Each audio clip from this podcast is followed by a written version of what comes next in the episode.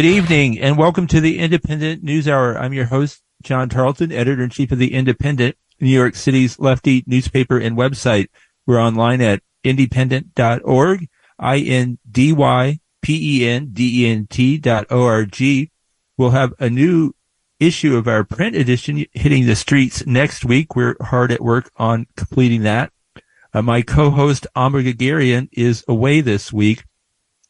Uh, so for today's show, in the wake of this weekend's nationwide protest demanding justice for Tyre Nichols, we're going to talk about police accountability here in New York City and why it's still so sorely lacking. Joining me in, in a minute will be John Teufel. John is the author of this month in Eric Adams, a column on indypendent.org. Uh, he's a, a very savvy uh, observer of politics and media uh, here in New York, and he's also a former investigator at the Civilian Complaint Review Board, where he investigated dozens of cases of police misconduct and saw up close how the system works. Since leaving the CCRB, John has continued to monitor the NYPD. In 2021, he won a lawsuit against the city to dislodge NYPD disciplinary reports those reports now have to be produced in response to freedom of information requests. So we can start to uh, see the, the curtain pull back and, and find out what uh, these rogue cops are doing in the city, uh, even if they aren't uh, found guilty ultimately uh, in this uh, convoluted disciplinary process. So that's a real treasure trove of information that John has helped make available to journalists and researchers uh, who are looking into the inner workings of the NYPD. Uh, John Teufel, welcome back to the Indypendent News Hour on WBAI. Thank you, John. Thank you so much. Good to be here. Yes. So, uh, for for starters, uh, your reaction uh, to the swift firing and indictment on second degree murder charges of the five police officers in Memphis who uh, assaulted Tyre Nichols and in contrast with the still incredibly slow and generally ineffectual uh, police disciplinary process here in New York City? Sure. I mean, obviously, I think like everybody else, I'm relieved that these officers were immediately uh, arrested and criminally charged. It's something that happens uh, very rarely. I think in this case, with the video evidence, um, there there was really no other option. I mean, we all saw that, those of us who saw that video saw basically five police officers torturing a man to death. Um, so I, you know, I don't think they had any options. Um, I think the trick here is that when there's not this video evidence, uh, how do we have this sense of collective outrage and how do we get authorities to take action? Because it, it sort of seems to me that um, you know, every year we've got one group of police officers who kind of uh, take accountability for the sins of all police officers, and everybody gets very upset for good reason. These officers then are criminally charged and, you know, hopefully go to jail. And then that's it. And everybody kind of moves on. Um, it's, we kind of do like a Shirley Jackson lottery once a year where we sacrifice police officers for the so that the rest of them can uh, continue their reign of terror. Um, so while it is good, obviously, that these officers were arrested, and I hope to see them uh, get justice. I hope to see the family get justice for this horrific incident. You know, it's not enough. It's not nearly enough uh, when this is a st- systemic problem. And you know, as you right. as you correctly mentioned um, New York City uh, is a, is a particularly egregious example of of unaccountable police officers. So you know, right? We're gonna we're gonna walk through that, that process in our uh, discussion here um, uh, this evening on WBAI. Uh, and for starters, uh, can you give us a little bit of the backstory on the Civilian Complaint Review Board? Uh, you worked there from 2006 to 2008 before you became a private litigator. Uh, but can you take us back to sort of the modern inception of the CCRB uh, in 1993 when then Mayor David Dinkins uh, took it out of the police department and made it its own nominally independent agency? Yeah, so that that's exactly correct. The CCRB was first created, I believe, in the late 50s or early 60s, and it was uh, housed inside the NYPD. It was basically a, a, a sub agency, a subunit of the NYPD itself. And Dinkins, uh, to his credit, decided that this was not workable and wanted this to be an agency that was run and controlled by civilians, by people who weren't in NYPD uniforms. And uh, he pushed this plan forward during his mayoralty in the late 80s. Excuse me. And uh, it was incredibly controversial among the police department and uh, New York City's right wing, I, I, guess I would say. But uh, it resulted in a somewhat infamous riot in front of City Hall. Uh, police officers got drunk. Uh, they showed up with their weapons armed. Uh, they screamed racial epithets regarding Dinkins. They sounds a little bit like a forerunner to January 6th.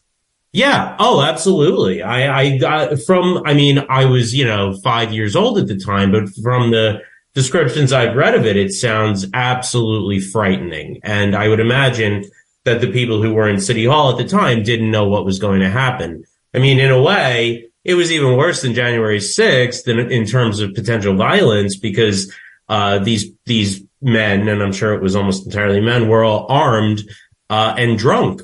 I mean, they had guns. And uh, they were agents of the state. They were police officers. And as we know, police officers have a tremendous amount of leeway to inflict violence on people. Um, so, you know, I, I, think it could have even been worse than it actually was. Um, but it did make, you know, all the papers. It was a big news story at the time. Uh, the idea that there would be oversight of these officers by people who were not themselves officers uh, was an incredibly controversial and, and angry, uh, angering idea to these police officers. And uh, that's why this riot happened. But uh, they were unable to stop it. It did push through. The CCRB now today uh, is still an ostensibly independent agency that is run by civilians, again, ostensibly in theory. Um, and, uh, and yeah, that, that is how it was created. That is the, it is now, that is the modern day incarnation of the civilian complaint review board. A right. theoretically civilian run agency that is separate from the police. Right. Now, uh, one concession that was made to the police at that time was that, uh, CCRB would carry out investigations and, and, make recommendations, but the final decision on all uh, disciplinary cases would be in the hands of the police commissioner. Yes, that's that's correct. The to this day, and this is true, by the way, pretty much throughout the country, but uh, the oversight that the CCRB exercises is sort of oversight in name only. What CCRB does is they have investigators, which I was one years ago. Uh, they have investigators who conduct investigations. They interview police officers. They interview um, witnesses, complainants. They gather evidence. They have subpoena power.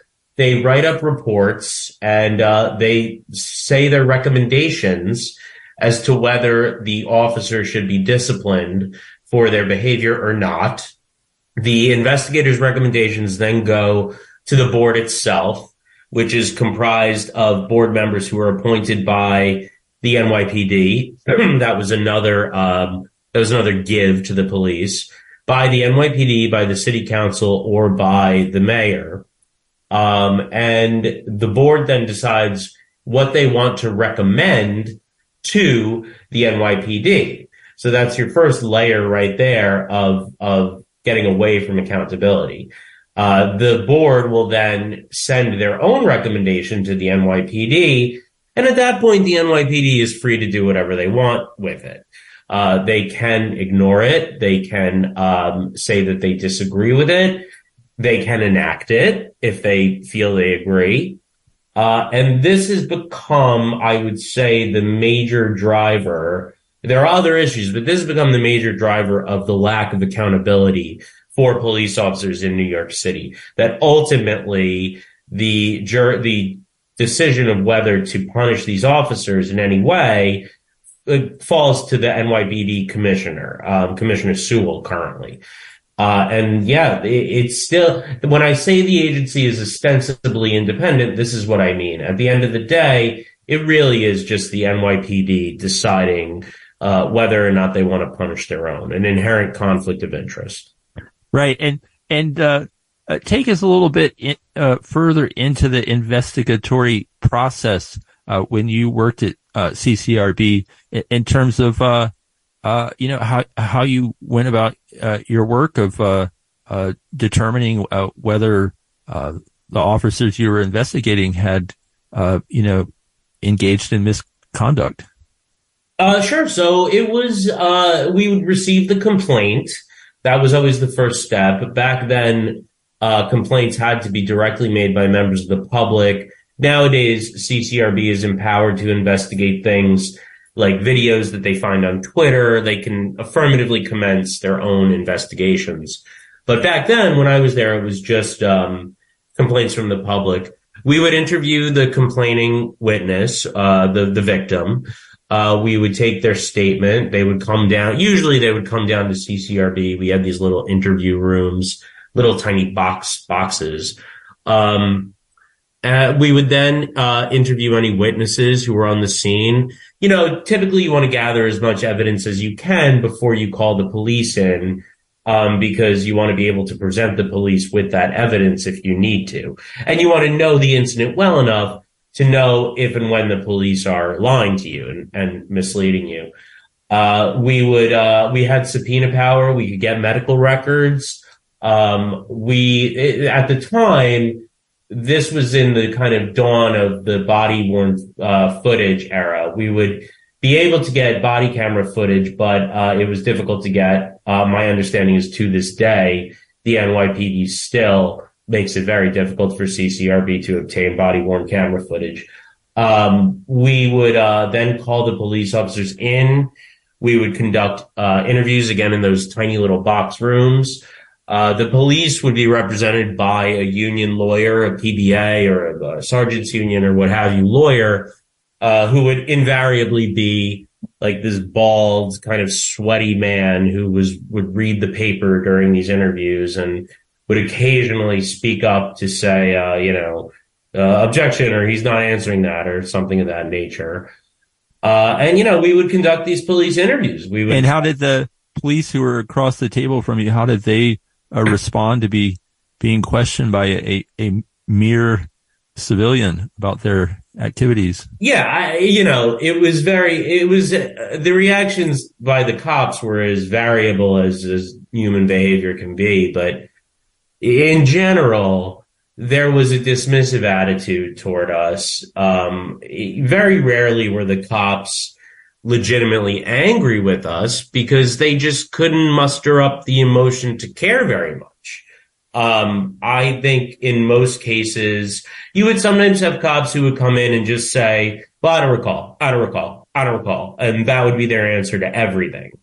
Um, those cops. Were, were, there others that tried to explain themselves? Yeah. Oh, yeah. Assuming absolutely. that they would be seen in the best possible light. Yes, there were other cops who would try to explain themselves. I mean, in theory, if you're saying I don't recall to every question, that can be held against you as a matter of your credibility. Although in practice, that was never enough for us to get substantiations, even if we found uh, the victims to be very credible. But um, yeah, some cops would try to explain themselves. I mean, you know, and I've ta- I I had a I think most investigators would would settle on their own tactics and strategies when they're interviewing cops.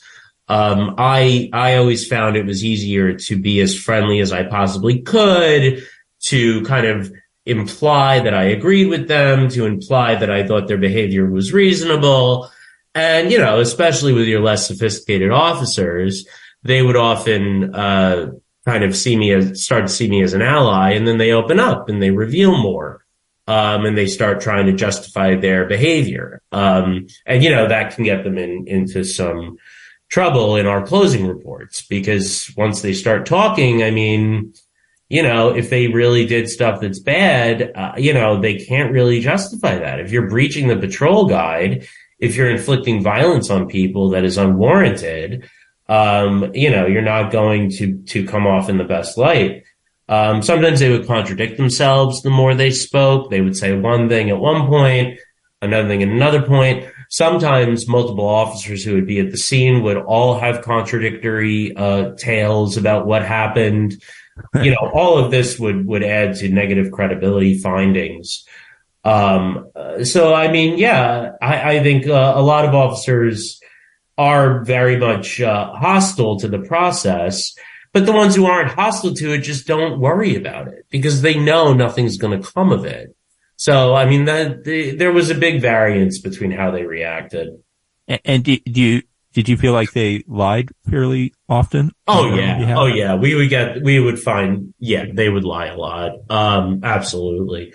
I mean, when you've got one officer telling one story and five civilians all telling a different one and the five civilians are all consistent, you know, you could pretty much, you can imagine who's telling the truth in that situation. Um, I once had one matter. this was actually a pretty uh, egregious one, but uh, I once had one matter where uh, three officers had allegedly gone into a guy's apartment out of nowhere and just started searching it. This guy was sitting on his stoop and they had come up to him and kind of hassled him a little bit and then went into his apartment and purported to find drugs in his apartment. Now, whether they planted those drugs or not was outside of the purview of CCRB, but what was inside of our jurisdiction was whether or not uh, this search was a, a legal or illegal. And uh, this this guy and several other witnesses who were present all said the cops just barged in, just made themselves at home in this guy's apartment and started tearing it apart. I had two cops, uh, so out of the three cops, I had two cops tell me, no, no, no. He told us to come in. He said, come in, search around, look around. I mean, that in itself is kind of crazy to think because theoretically, this guy had drugs in his apartment. Why on earth would he just be inviting these random officers in? then we had this third officer, and I think the third officer was probably a newbie. He was a PO. The other ones were more higher ranking. He didn't know really what to do in this situation. And he gave him up. He said, I, I don't know what happened. I saw them go in. I did not hear any consent given to go in. Um, I, I, am not sure why the officers decided they needed to go in and he kind of gave up his fellow officers. And, you know, just as an example of how, um, oh, I bet he got some hazing back at the precinct station. Oh, I'm sure they made his life a nightmare. I'm sure. Um, although back then closing reports weren't public records. So who knows if they ever even found out, but, um, what eventually happened with that case is I very much wanted to, substantiate the officers for false official statement and my supervisors wouldn't let me do it. Uh, they thought that it was not enough. They thought all of that evidence that I had was not enough to, to substantiate the false official statement. So I think what wound up happening was I was able to substantiate the, uh, the illegal apartment search, but the lie to CCRB just, it wasn't taken seriously. And I, I was not able to try to get them disciplined for that. Wow. Uh, yeah. Uh, um, and so what, what would, what would happen is that you'd finish your investigation. I mean, there was a whole layer of what a, a departmental trial. yeah. Well, we, we would finish the investigation. We'd issue, uh, a lengthy, usually lengthy closing report that detailed our findings and our recommendations. The board would, the board panels of three would then vote on whether to accept our recommendations or not.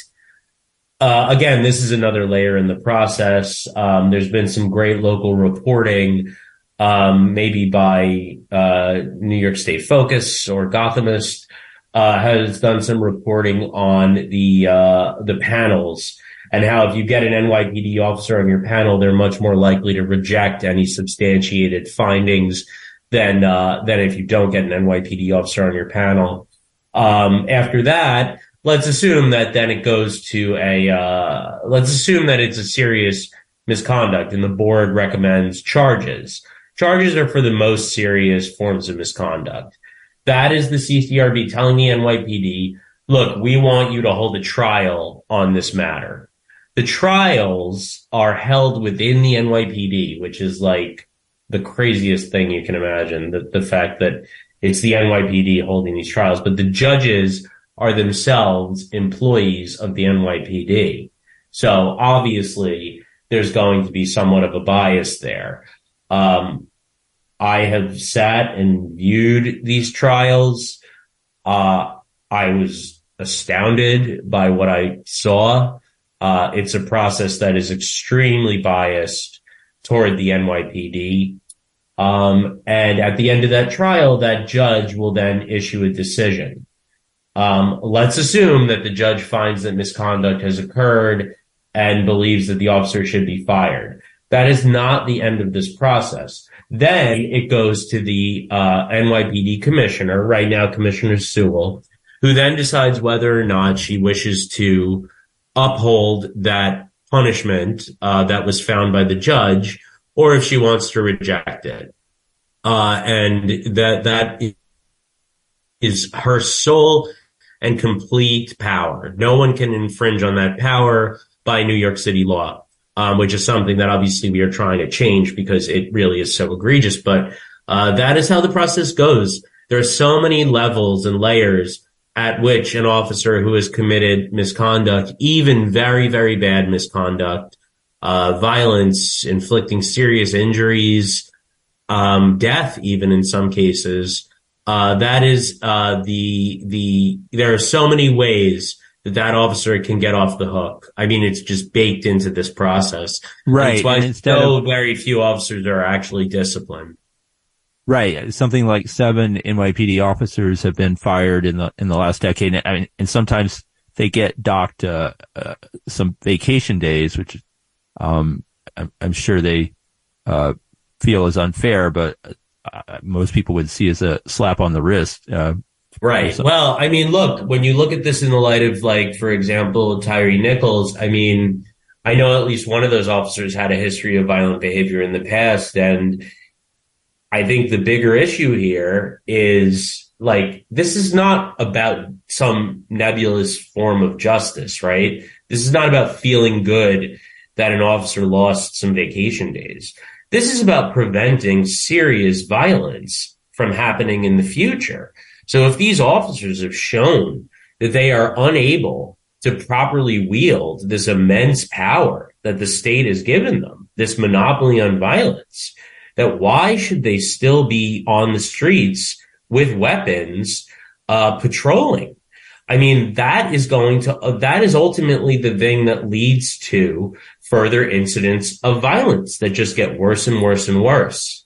Um, and you see it in the records of these officers. You know, uh, I know you and I were talking earlier about Lieutenant Eric Dym, who uh, is like notorious as having the most substantiated CCRB substantiated allegations on record. And Dym had a 20 year career. He was a lieutenant.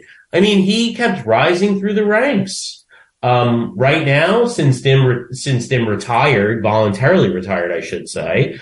Um, there's a new and, and retired to uh, uh full pension and all of that. Oh, absolutely, full pension and everything. Um, you know, now that he's retired, there are other uh, uh, NYPD officers who are taking up his legacy who have massive amounts of, of substantiated misconduct allegations and who are still rising through the ranks. I think, um, oh my gosh, who is the new record holder? Uh, I believe it's an officer named, um, uh, oh yeah, Timothy Brovakos, uh, who right now has 28 substantiated allegations. Uh, he's a lieutenant, of course, so he's risen through the ranks. He's in the 71st precinct, has 122 allegations of misconduct against him. I mean, how is this man still holding this job? You know? And, and where is the 71st precinct? 71st, I actually, it's in Brooklyn somewhere, but I'm not sure exactly where. Uh, I could look it up really quickly and let you know, but. Yeah, uh, obviously for any of our listeners, uh, in the coverage area of the 71st precinct, uh, be on the lookout for uh, this officer. Um, that's an incredible amount of complaints, over 120. Yeah, Crown, that's Crown Heights and Prospect Lefferts, um, actually where I lived years ago. But uh, yeah, if you go to 50-a.org, uh, which is a website that has tremendous amounts of information on NYPD officers and their records. Uh, you can read more about Brovakos. It's B R O V A K O S. Uh, you can read uh, some of the closing reports on cases that he's been involved in. Uh, you could see his picture. Um, you could see his prior assignments, his salary, any lawsuits that he's been involved in, um, that the city had to settle with taxpayer money.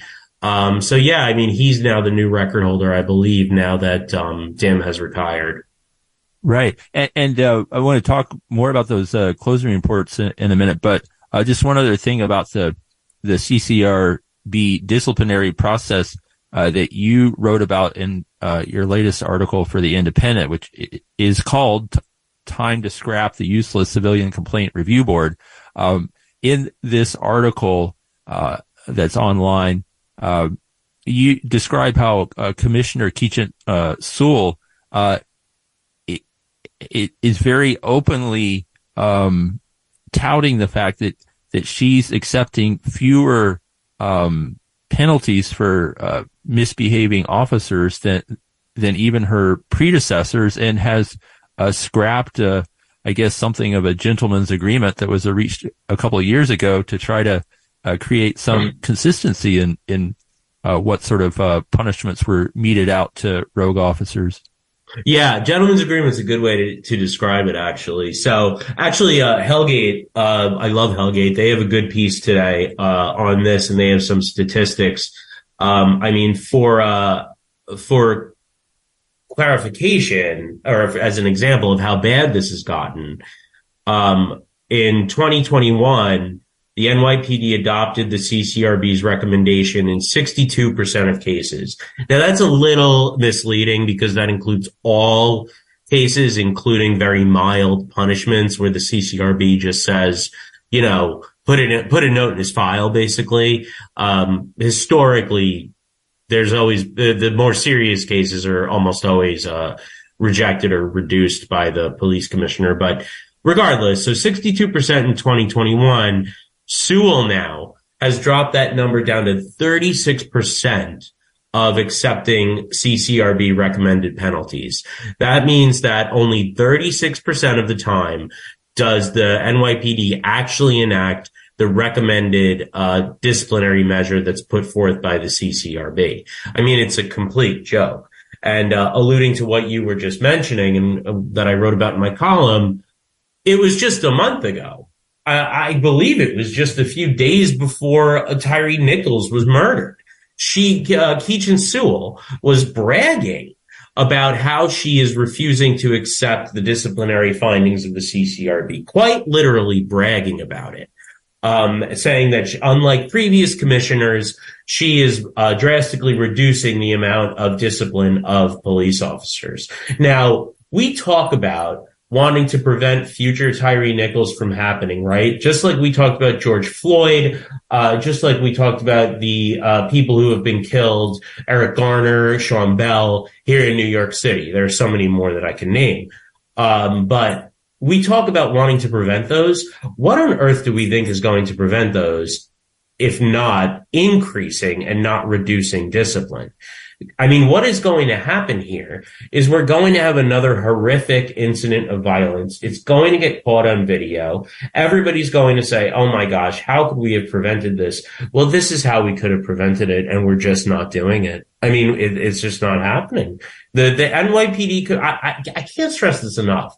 I know I'm getting like mad, but it's something that makes me mad. I mean, the NYPD commissioner is boasting, boasting that she is refusing to punish officers. And this is especially egregious because two years ago, the in the light of the George Floyd murder, the NYPD and the CCRB entered into a um, entered into what you referred to as a gentleman's agreement to have this thing called the disciplinary matrix, right?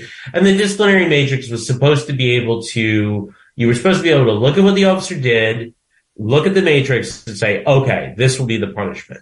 So that's all CCRB is doing here. I mean, the matrix itself is tremendously flawed for reasons I could go into, but all the CCRB is doing here is they're pointing to these, these dots on the matrix and saying, look, this is the punishment we agreed on. the NYPD and CCRB agreed on. And Sewell is saying, no, I no longer want to follow this. It's my way or the highway. So we are just any, any reform that it, it, that was supposed to happen after George Floyd was murdered when everybody pretended to care about police discipline and police reform a little bit, uh, has been walked back. The same you see with Eric Adams, you know, we got rid of the anti-crime units. Eric Adams brought them back with a new name. You mean the street crimes units? Yeah, the the street crime, the same sort of units that that murdered um, Tyre Nichols. Um, you know, Bill De Blasio got rid of those. Um, Eric Adams brought them back, except renamed them as neighborhood safety teams. You know, we've we've gone backwards. We we've truly gone backwards, um, and it's unfortunate and it's sad. Right. Now, um, in the second half of the show, I want to talk with you more about your successful legal crusade to force uh, some of this misconduct uh, into the into the light of day. Um, but we're we're gonna uh, take a, a short uh, music break here in a minute, and and then we'll continue uh, uh, talking with John Teufel, and we're also going to be uh joined uh by journalist uh Michael Hayes uh, who uh, has a, a, book coming out this month about uh, uh De Blasio's uh, failed attempts to rein in the NYPD and and why it proved so difficult uh, for that mayor to make even modest reforms. But first, a quick music break.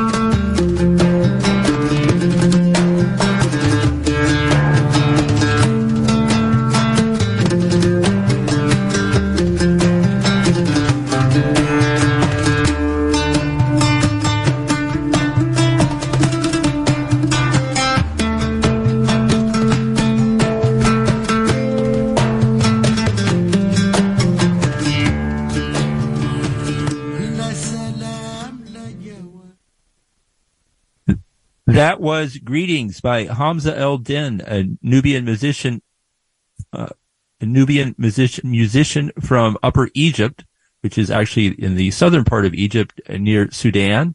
Uh, my colleague Amba Guerguerian, uh, a co-host on this show, she is uh, out this week. She's continuing her visit with extended family in Egypt and was unable to join us this evening, but she's here in spirit with through the music.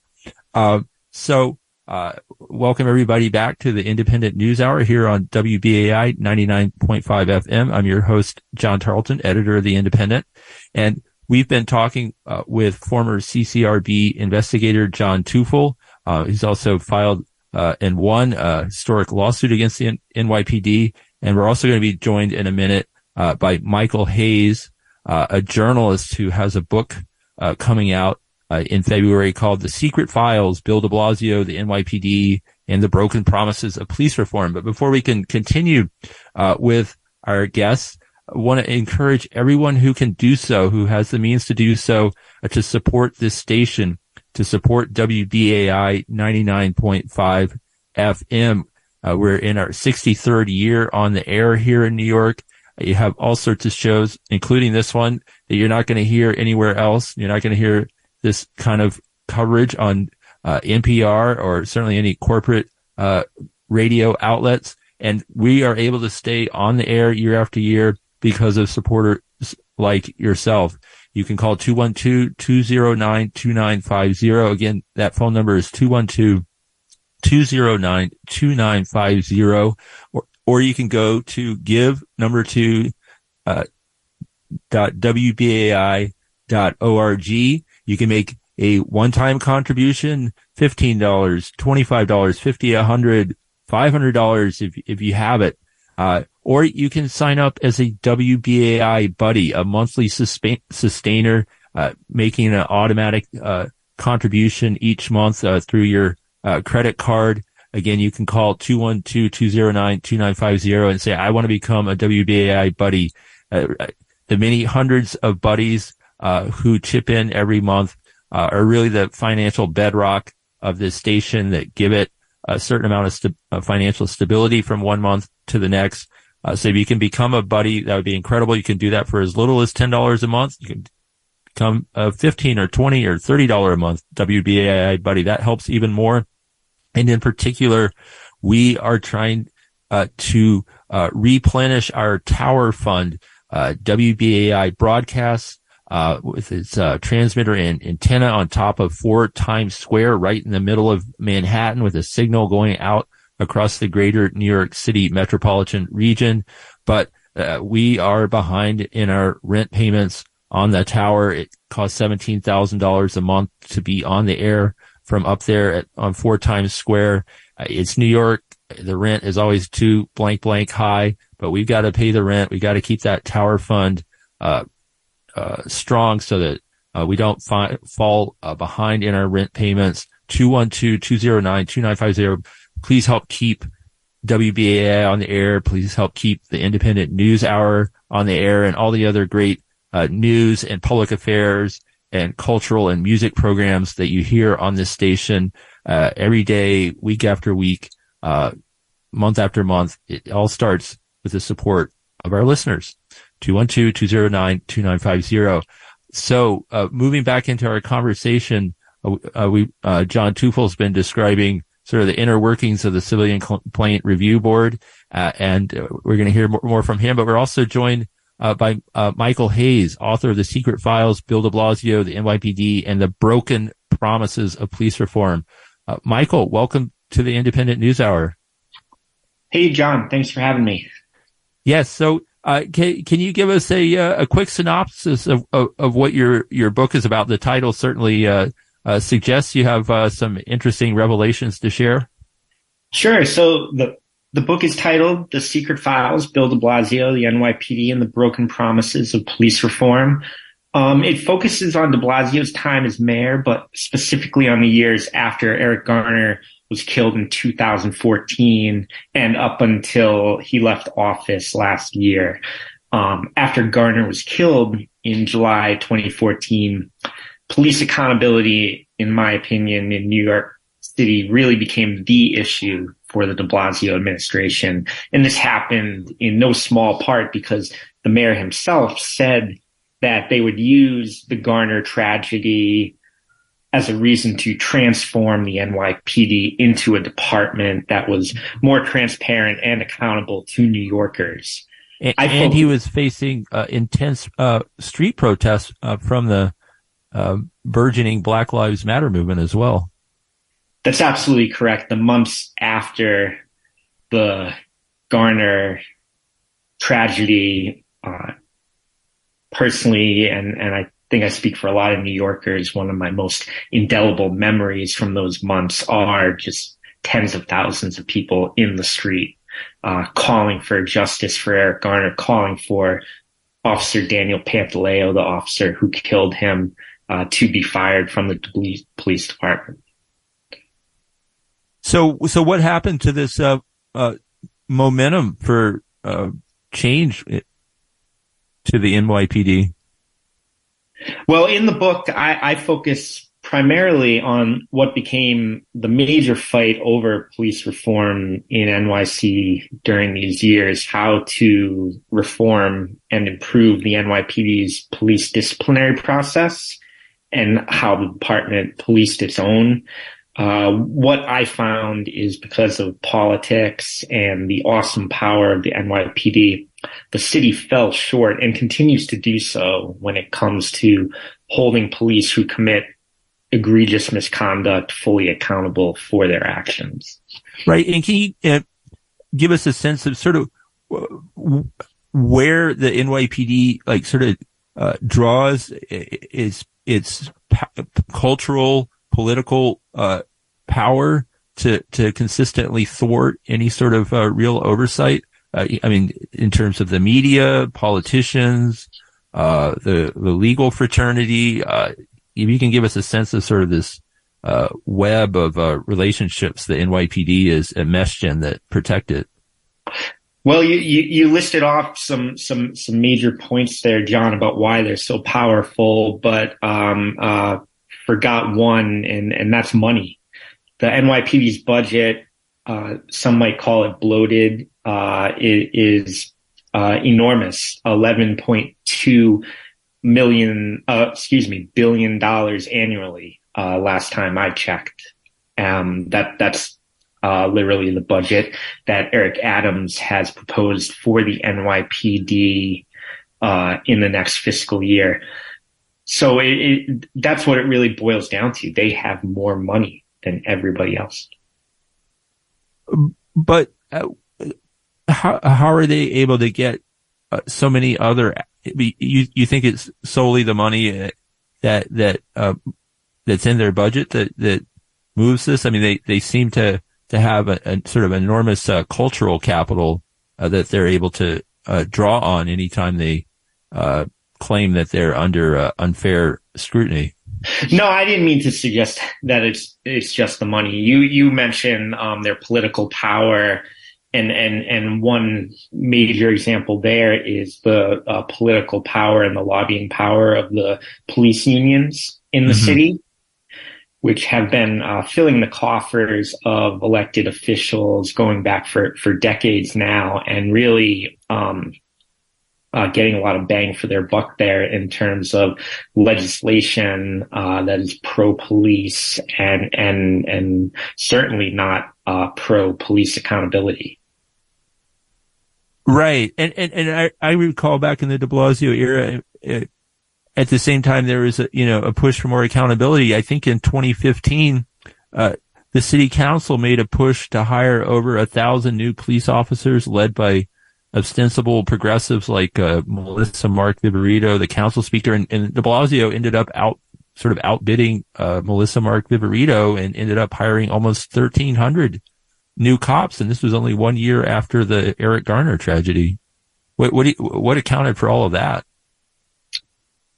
Yeah, no, that that's a great point, and that that's happened uh, a number of times uh, over the years where where um, in just it, it, just happens during the budget negotiations. Um, more cops get added uh, to to the NYPD rosters based on on the money that that's allocated their their way. Um, 2015 being uh, the most recent example, and and um, and that that was a a, a consistent consistency uh, during the De Blasio years, where the the NYPD never saw any major cuts to its budget, despite what he he may have said during the end of his tenure about uh, defunding the police. That never really happened.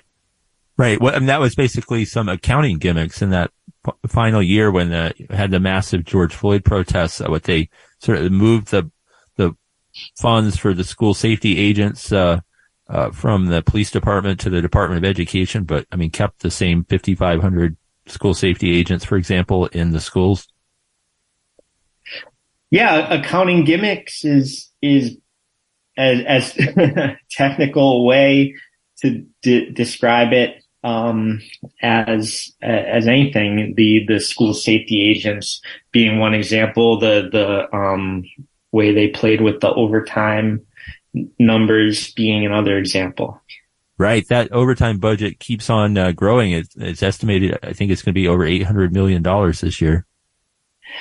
Yeah, and and uh, it's sad to say that it's it's almost not worth reading what the overtime budget is. I know I'm starting to sound really cynical here, but uh, the point I want to make is that whatever uh, line item they write on the page, the NYPD is going to blow over that number substantially and and just spend that money uh, without uh, any sort of oversight.